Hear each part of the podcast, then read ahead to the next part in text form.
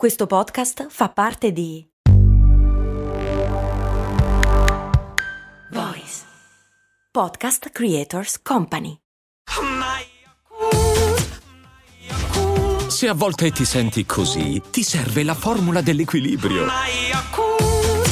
Yakult Balance, 20 miliardi di probiotici LCS più la vitamina D per ossa e muscoli. Oh, c'è gente che dice che il fornello di casa è pericoloso per la salute. che matti. I like these crazy questions. I love peculiar things. And so I listen to these podcasts created by Castell, and I'm so glad. Very human things.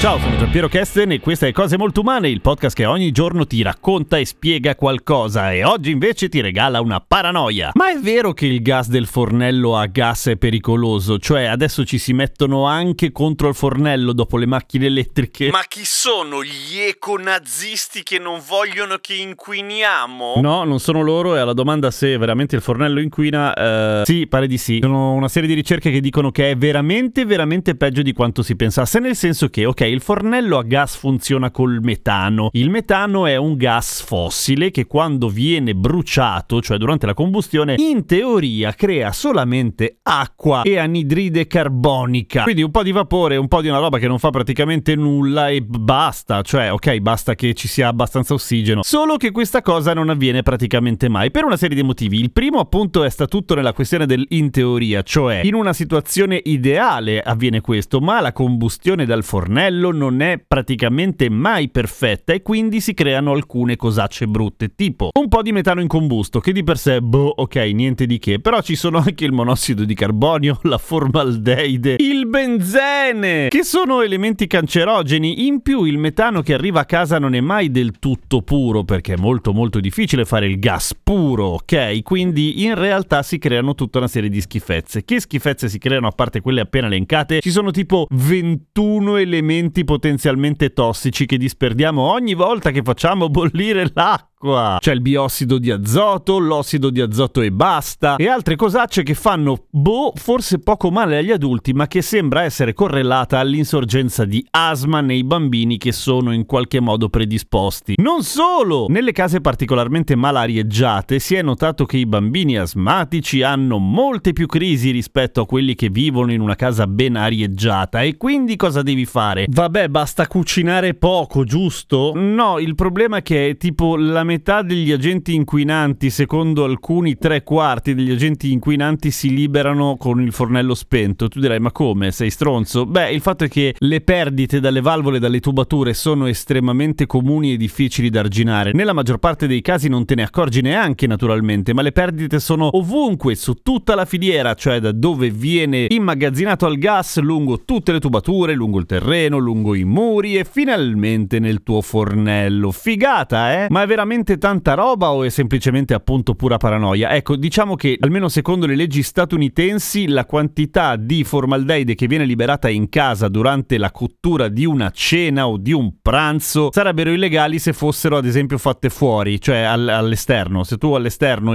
fai un impianto che libera quella quantità di gas nocivi, arriva la legge che ti dice no, adesso vai in galera. Però in casa, beh, sono cazzi tuoi fondamentalmente, perché nessuno ci si era mai preoccupato troppo, ecco. Questo ovviamente molto male, quindi che cosa facciamo? Ci chiudiamo nella paranoia e mangiamo solamente roba fredda? No, ci sono una serie di soluzioni naturalmente, ne abbiamo parlato un casino di volte anche in altri frangenti, per esempio del fatto che le cucine a induzione sono una figata perché sono molto più efficienti, ma costano tanto, poi cambiare tutto il forno è un cazzo di casino, io ce l'ho a gas per dire nonostante sia perfettamente consapevole di quanto siano meglio quelli ad induzione, quindi... Eh, però sono molto più efficienti, va che ci rientri dei costi. Hai perfettamente ragione, inquini anche meno, sei molto meno stronzo. Per... Ok, prima o poi lo faccio, cioè hai ragione anche te. Beh, generalmente una cappa aspirante fa il suo, cioè basta arieggiare davvero, nel senso che se ti preoccupi di aprire la finestra nel caso la cucina sia molto piccola o ti ricordi di accendere la cappa la maggior parte dei problemi, così come i gas nocivi se ne va fuori dal tubo e questa è una cosa molto buona. Però sempre per regalarvi un pochino di paranoia, tenete conto che il benzene che si libera durante una cottura normale è la stessa quantità che si libera quando hai uno di fianco a te mentre cucini che si fuma una paglia, cioè è lì che fuma una sigaretta,